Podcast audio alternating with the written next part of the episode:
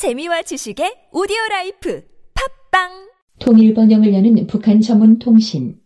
NK투데이 공식 팟캐스트 스케치북. 147회 방송을 시작합니다.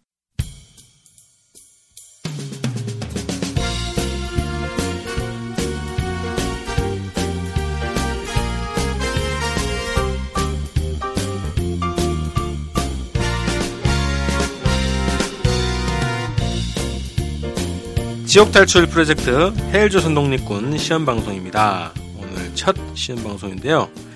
자, 앞으로 이 방송의 고정 코너로 거의 확실시 되고 있습니다. 음, 확정은 안 되고 확실시 아, 언제 확정되는 건가요? 하는 거 보고 시험 방송 기간 아. 동안에 자, NK투데이와 함께하는 북한 소식을 듣는 자리입니다. 아직 코너 제목이 안 정해져 있는데 다음 방송 때까지는 정해볼 수 있겠죠? 그래야겠죠. 네. 자, 지금 오늘 그 두 가지 얘기를 좀 할 겁니다. 오늘 이 코너 주 담당자로 함께 하실 NK투데이 문경환 실장님 음, 오셨습니다. 안녕하세요. 예. 자, 오늘 주제 다루고 나서 오늘은 또 미주에서 오신 또 귀한 손님이 계십니다. 자, 미국에서 통일운동에 매진하고 계시는 NK비전 2020 최재영 목사님께서 어제 그 중국 순방을 마치고 오셨습니다. 그래서 저희가 급하게 모셔가지고 최근에 북중 관계 또 북한의 경제 현황과 관련해서 중국에서 바라본 음, 이야기를 좀 듣는 시간을 준비를 했습니다. 자, 우선 오늘 첫 순서로요. 자, 오늘 어떤 주제를 가지고 나왔습니까? 네, 지난 10월 29일이 북한의 조선중앙은행이 만들어진 지 69주년이 되는 날이었습니다. 네. 그래서 오늘은 북한의 금융제도에 대해서 알아보겠습니다. 어, 실제 북한 주민들이 어떻게 금융 활동을 하는지에 대해서는 잘 모르잖아요. 그렇죠. 알려진 게 네, 그런데 없죠. 어, 지금 알려져 있는 금융 제도 자체에 대해서도 또 잘 안 알려져 있는 상황이죠. 그렇죠. 네. 그 얘기 좀 해볼 건데요.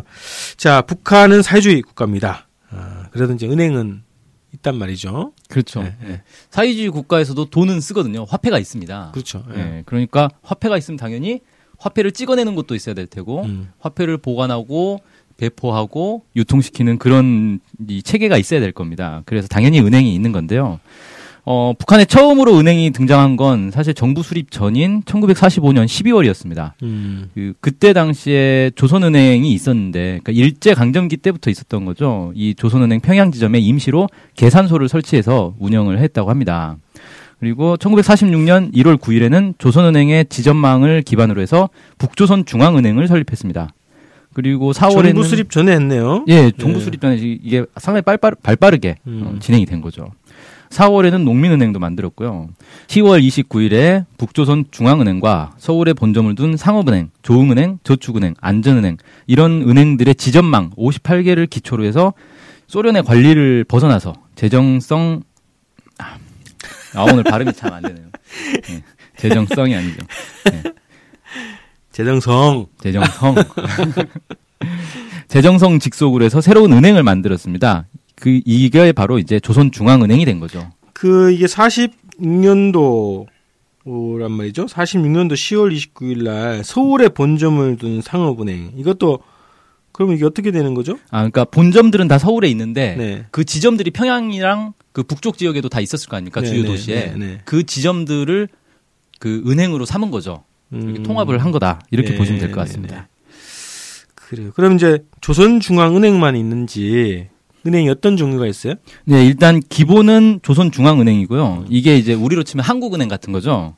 어, 여기에 대외 거래와 외환 업무를 전담하는 조선 무역 조선 무역은행이 또 있습니다. 요즘에 이게 조선 무역은행 그러면은 그 미국의 뭐 대북 경제 제재 얘기할 때 주로 많이 나오는 은행 아닌가요? 그렇죠. 이게 이제 대외 거래를 전담하다 보니까 음, 음. 그렇게 되죠. 음. 그다음에 이제 특정 기관의 외화 관리 및 대외 결제를 담당하는 외환 전문 은행이 또 있고요. 외국인과 공동 설립한 합영 은행도 있습니다. 그리고 또 부문별 전문 은행들이 있는데 회사의 결제 업무를 전담하고 있는 조선 대성은행, 조선 금강은행, 조선 창광신용은행 이런 것들도 있고 합영은행으로 제1본 조선인 총연합회, 총련이라 그러죠. 음, 여기와 함께 설립한 조선 합영은행, 북한과 중국이 합작, 합작한 화려은행, 재미동포의 자본 유치를 목적으로 만든 고려 상업은행 이런 것들이 있습니다. 또 기타 금융기관으로 협동농장 신용부, 보험기관도 있고요. 라선시 경제특구를 담당하는 황금의 삼각주 은행도 있습니다.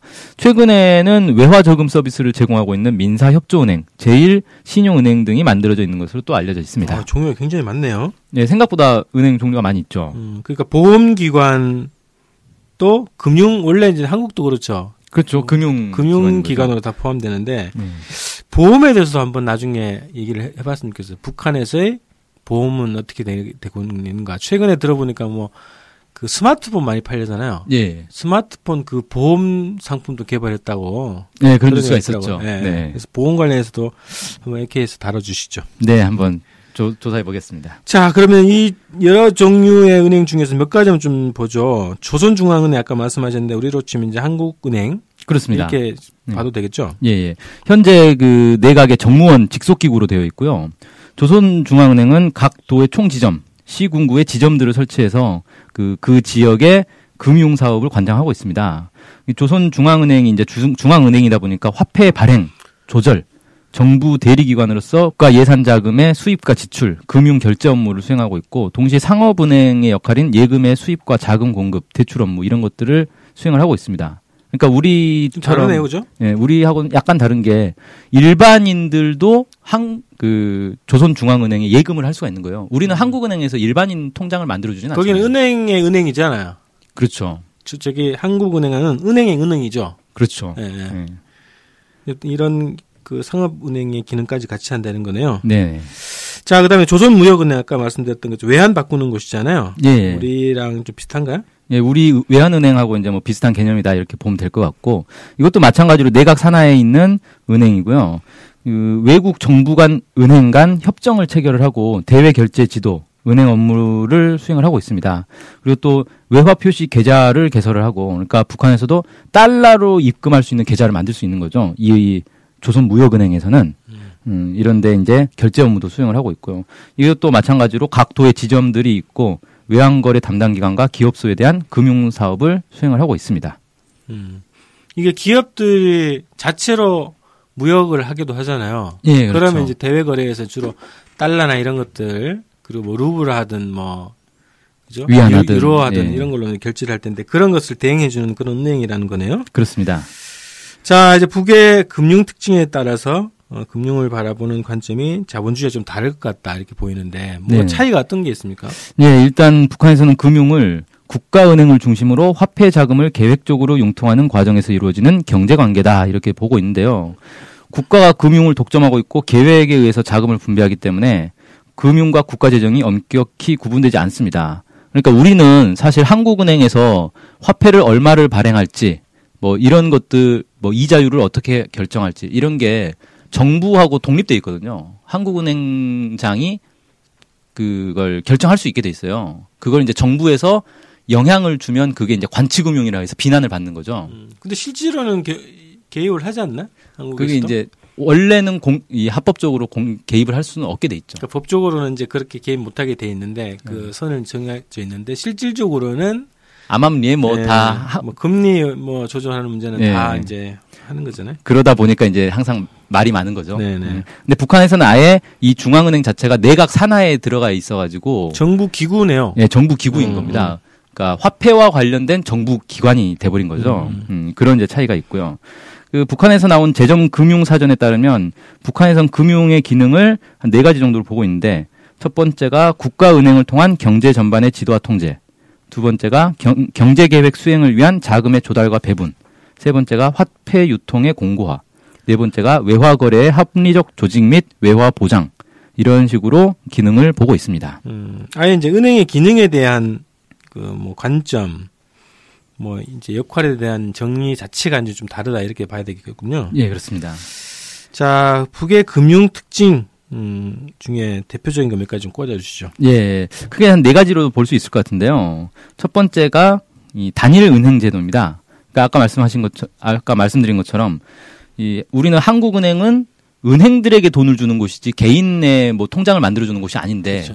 북한은 중앙은행이 중앙은행의 역할도 하고 상업은행도 역할도 한다는 겁니다. 음, 음. 음, 같이 하고 있는 거죠. 그래서 단일 은행 제도라고 하는데 음, 화폐 발행, 통화정책, 관장 이런 건 기본으로 하고 거기에 상업은행처럼 다수의 고객을 대상으로 예금을 받고 이자를 주고 대출도 해주고 뭐 이런 것들을 이제 하고 있는 거죠. 이게 이제 가장 큰 특징 중에 하나다 이렇게 볼 수 있겠습니다. 예.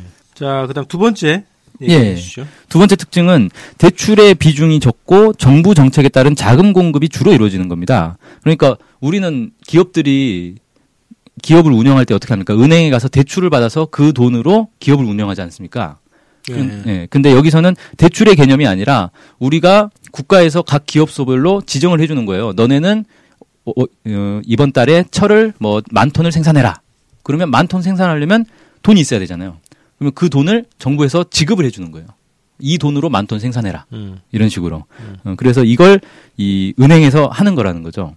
그러니까 은행이 기업에 대출을 해주는 게 아니라 돈을 주는 거예요. 주는 개념입니다. 지- 예, 예. 지급을 해주는 네. 음, 그런 이제 개념이고 그러다 보니까 무슨 대출해서 이자를 받고 그걸로 운영하는 그런 은행이 아닌 거죠.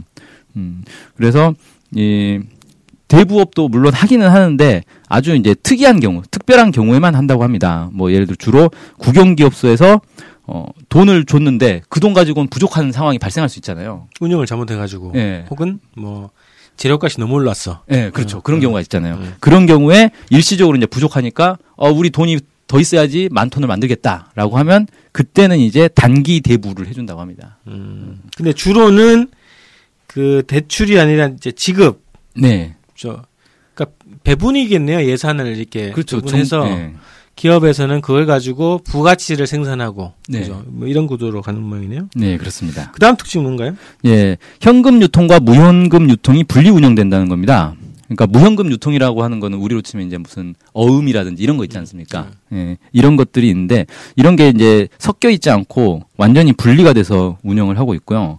화폐 유통은 기업소 간의 거래에서는 무현금 유통만 합니다. 그리고 가게 간 그러니까 집안 그 집 개인이 예. 혹은 기업소와 가게 간 그러니까 예를 들어 기업소에 소속된 노동자들한테 월급 줄때 네. 이럴 때는 현금을 유통하고 네. 그러니까 기업소 사이에서 내가 철을 만톤 만들려는데 석탄이 필요하다 그러면 이제 탄광에서 석탄을 사와야 되잖아요.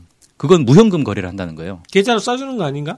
어, 그런 개념인 거죠. 네. 어, 그건 이제 은행에서 알아서 처리를 쭉쭉쭉 하는 거죠. 음, 예. 그래서 현금을 주고 사오는 그런 개념은 없다. 음, 그래서 무현금 유통의 적용 범위가 딱딱 정해져 있어가지고 여기는 무현금 유통만 할 수 있다. 이렇게 이제 완전히 분리를 시켜놨다. 이렇게 되고 있습니다.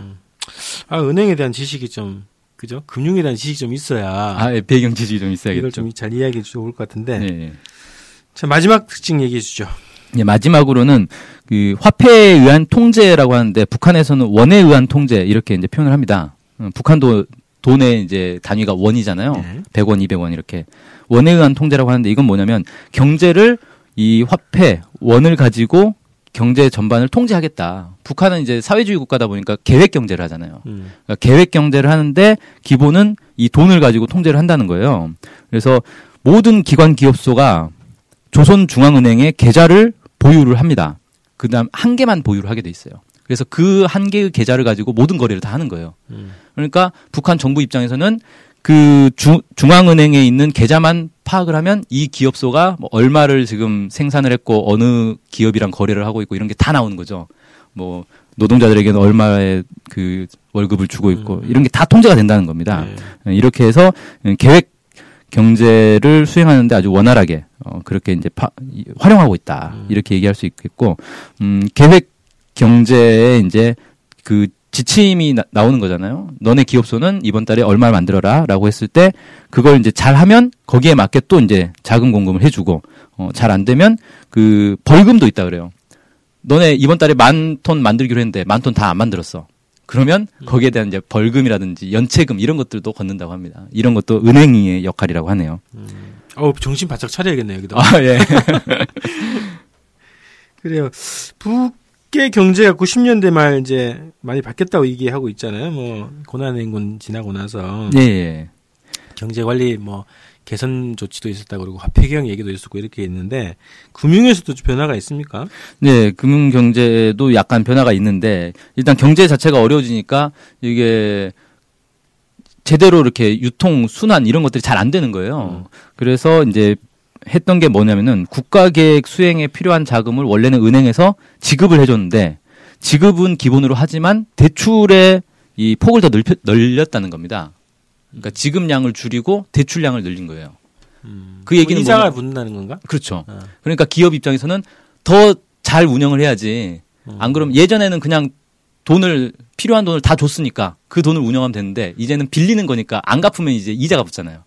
문제가 생기니까 더 열심히 할 수밖에 없는 상황이 되는 거죠. 제도를 이용해서 어쨌든 생산력을 높이기 위한 방침을 쓰고 쓰고 있는 것 같네요. 그렇죠. 그렇게 볼수 있는 거죠. 음. 예. 그래서 90년대 말부터 이런 이제 대출 비율이 점점 늘어났다. 음. 뭐 이렇게 얘기하고 있고 대출의 대상과 종류, 재원의 범위 등도 확대하는 조치가 이루어졌다고 합니다. 음. 그러니까 그 전에는 은행에서 대출해 주는 건 딱 정해져 있는 이 명, 명목으로만 대출을 해줄 수가 있었는데 그 명목들이 이제 늘어났다는 거예요. 음. 그래서 여러 가지 필요한 곳에 대출을 이제 더 많이 해주게 됐고 그 다음에 기업소 간에도 원래는 현금 거래가 금지돼 있었는데 이것도 풀어졌습니다. 그래서 일부 부분적으로는 현금 거래도 할 수 있도록 어, 이렇게 이건 뭔 체인지는 모르겠네.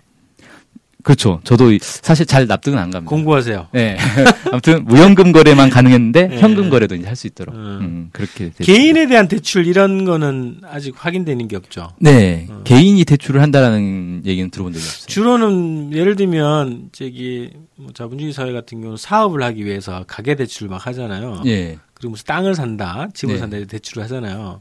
북에서는 뭐 그런 게 없으니까 대출 받을 일이 없는 거죠. 뭐 사실. 사업을 할게 없으니까 네. 뭐 그런 제도가 아니니까 개인 대출은 없을 듯한데 혹여라도 결혼식을 하기 위해서 아. 그래서 그건 한번 좀 파악이 필요할 것 같습니다. 네. 근데 그 뭐 갑자기 결혼 얘기 하시니까 우리는 이제 결혼하려면 돈이 많이 필요하잖아요. 필요하죠. 그래서 이제 사실 축의금을 최대한 많이 받아서 많이 그걸. 이제 예, 해야 되는데 북에서는 이게 결혼식이 무슨 예식장이 따로 있는 게 아니라 어. 식당 같은 걸 빌려 가지고 거기서 그냥 결혼식을 한단 말이에요. 네. 그래서 동네 주민들 잔치 이렇게 음. 모여서 그냥 잔치하고 뭐 이런 이제 개념이다 보니까 음. 비용이 그렇게 많이 드는 것 같지 않더라고요. 우리처럼 막 어, 이벤트 뭐 이런 개념이 아닌 것 같아가지고 네. 자, 이 경제 위기 당시에 지금 이게 금융 제도 뭐 이런 것들을 얘기를 했던 것 같은데 지금 이제 경제가 많이 회복됐다 이런 얘기가 있지 않습니까? 예.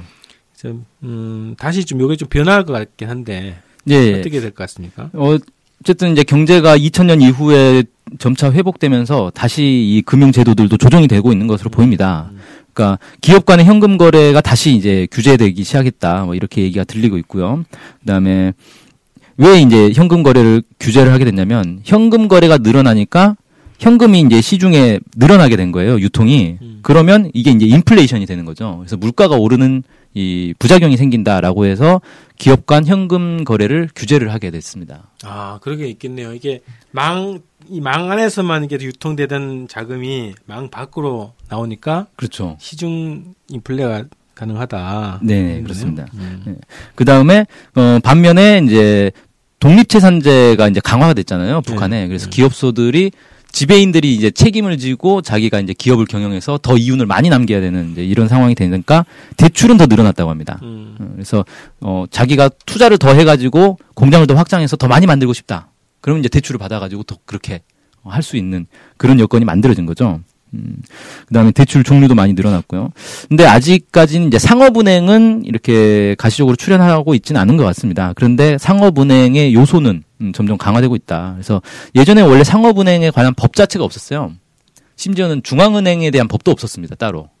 음. 그런데 중앙은행에 대한 법이 따로 만들어졌고 연이어서 상업은행에 대한 법도 따로 만들어졌다 그래요. 그러니까- 상업은행은 그 금융 활동을 통해서 이익을 벌어들이는 그렇죠. 게 기본 목적이잖아요. 예, 예. 어. 대출해주고 이자로 이렇게 음. 이윤을 남기는 네, 네. 그런 은행들인데 그런 은행을 이제 만들 수 있게 어, 음. 변화 법이 이제 정비가 됐다. 뭐 이런 거고 그 2012년에 한 방송에서 나온 건데 그 평양의 민사협조은행이라고 있어요. 여기에 그 외화 저금 안내 그 안내 내용이 있는데 거기를 보니까 일반 예금 같은 경우 연 이자율이 1%인데 일정 기간 계속 돈을 납입하는 정기 저금 있지 않습니까? 네. 이건 최저 2.5%에서 어 10년간 저금을 할 경우에는 최장 9%까지 어, 연 이율이 이자가 지급이 되고 거기에 돈을 중간에 인출할 수도 있다. 만기 전에도 인출할 수 있다. 뭐 이런 것들이 이렇게 소개가 돼 있다고 합니다. 음.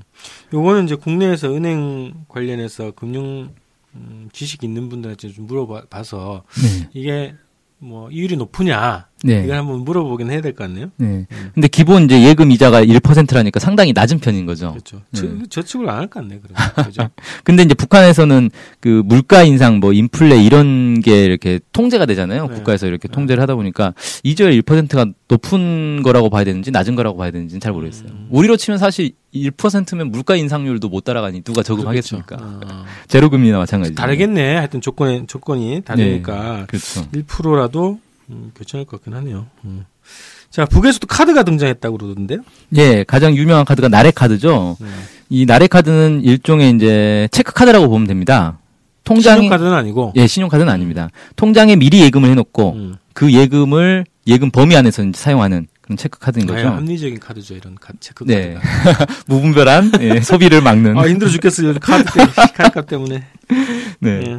그 이와 관련해서 김천균 조선중앙은행 총재가 그 2월 달에 인터뷰를 한 게 있는데 음. 경제건설에서 제기되는 자금 수요를 국내 자금을 원활하게 회전시키는 방법으로 충족시켜 나가는데 주력하고 있다. 그러면서 그 일환으로 새 금융 상품 개발과 인민생활 영역에서 카드 이용 등을 추진하고 있다. 이렇게 이제 밝힌 바가 있습니다. 음. 그래서 이런 카드 사용을 통해서 이 자금 수요를 좀 원활하게 유- 회전시키겠다. 뭐 이런 계획이 있는 것 같습니다. 하여튼 사회주의 경제 관련해서는 우리가 굉장히 어, 무지하다 지금 네. 잘 모르고 있고 우리 자본주의 경제도 잘 모르겠는데 그렇죠. 그래서 이거는 가까이 연거다 필요하고 어쨌든 우리가 통일지향적으로 가기 위해서는 서로의 이 제도 시스템 이런 것들을 어떻게 통일적으로 잘 운영할 거냐 네. 민주 공동체 경제 공동체를 꾸리는 데서도 이 문제가 굉장히 중요한 것 같아요. 네, 연구가 그렇습니다. 많이 필요합니다. 네. 자, 지금까지 북한의 금융제도에 대해서 알아봤습니다. 자, 우리가 이해하기 힘든 것도 많았었는데, 어쨌든, 이거는 풀어야 될 과제예요.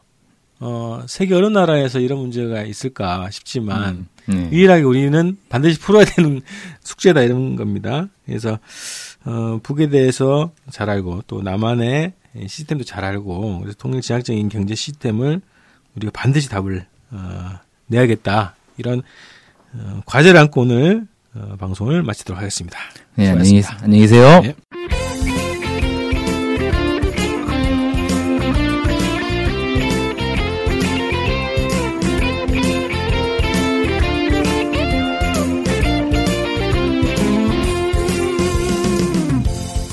저희 NK투데이 홈페이지랑 우리 방송 스케치북이랑 외국에서도 많이 보고 듣고 하더라고요. 놀랐어요. 네, 해외 동포들께서도 통일에 관심이 많으시거든요. 네. 그래서 혹시나, 네, 해외 동포분들이 우리 NK투데이를 후원하고 싶을 것 같은데, 네, 뭐, 혼자만의 생각인가요? 네, 방법이 없을까요? 그래서 준비했습니다. 요즘은 페이팔로 손쉽게 외국에 돈을 보낼 수 있습니다. 아, 페이팔 그런 게 있습니까? 어떻게 하면 되는 거죠? 네, NK투데이 홈페이지에 오시면 배너가 있습니다. 아니면 페이팔 홈페이지에서 저희 이메일 주소 nktoday21 골뱅이 gmail.com으로 보내시면 됩니다. 와, 이렇게 간단하고 좋은 방법이 있군요. 아무튼 해외 동포 여러분들의 많은 후원 부탁드립니다.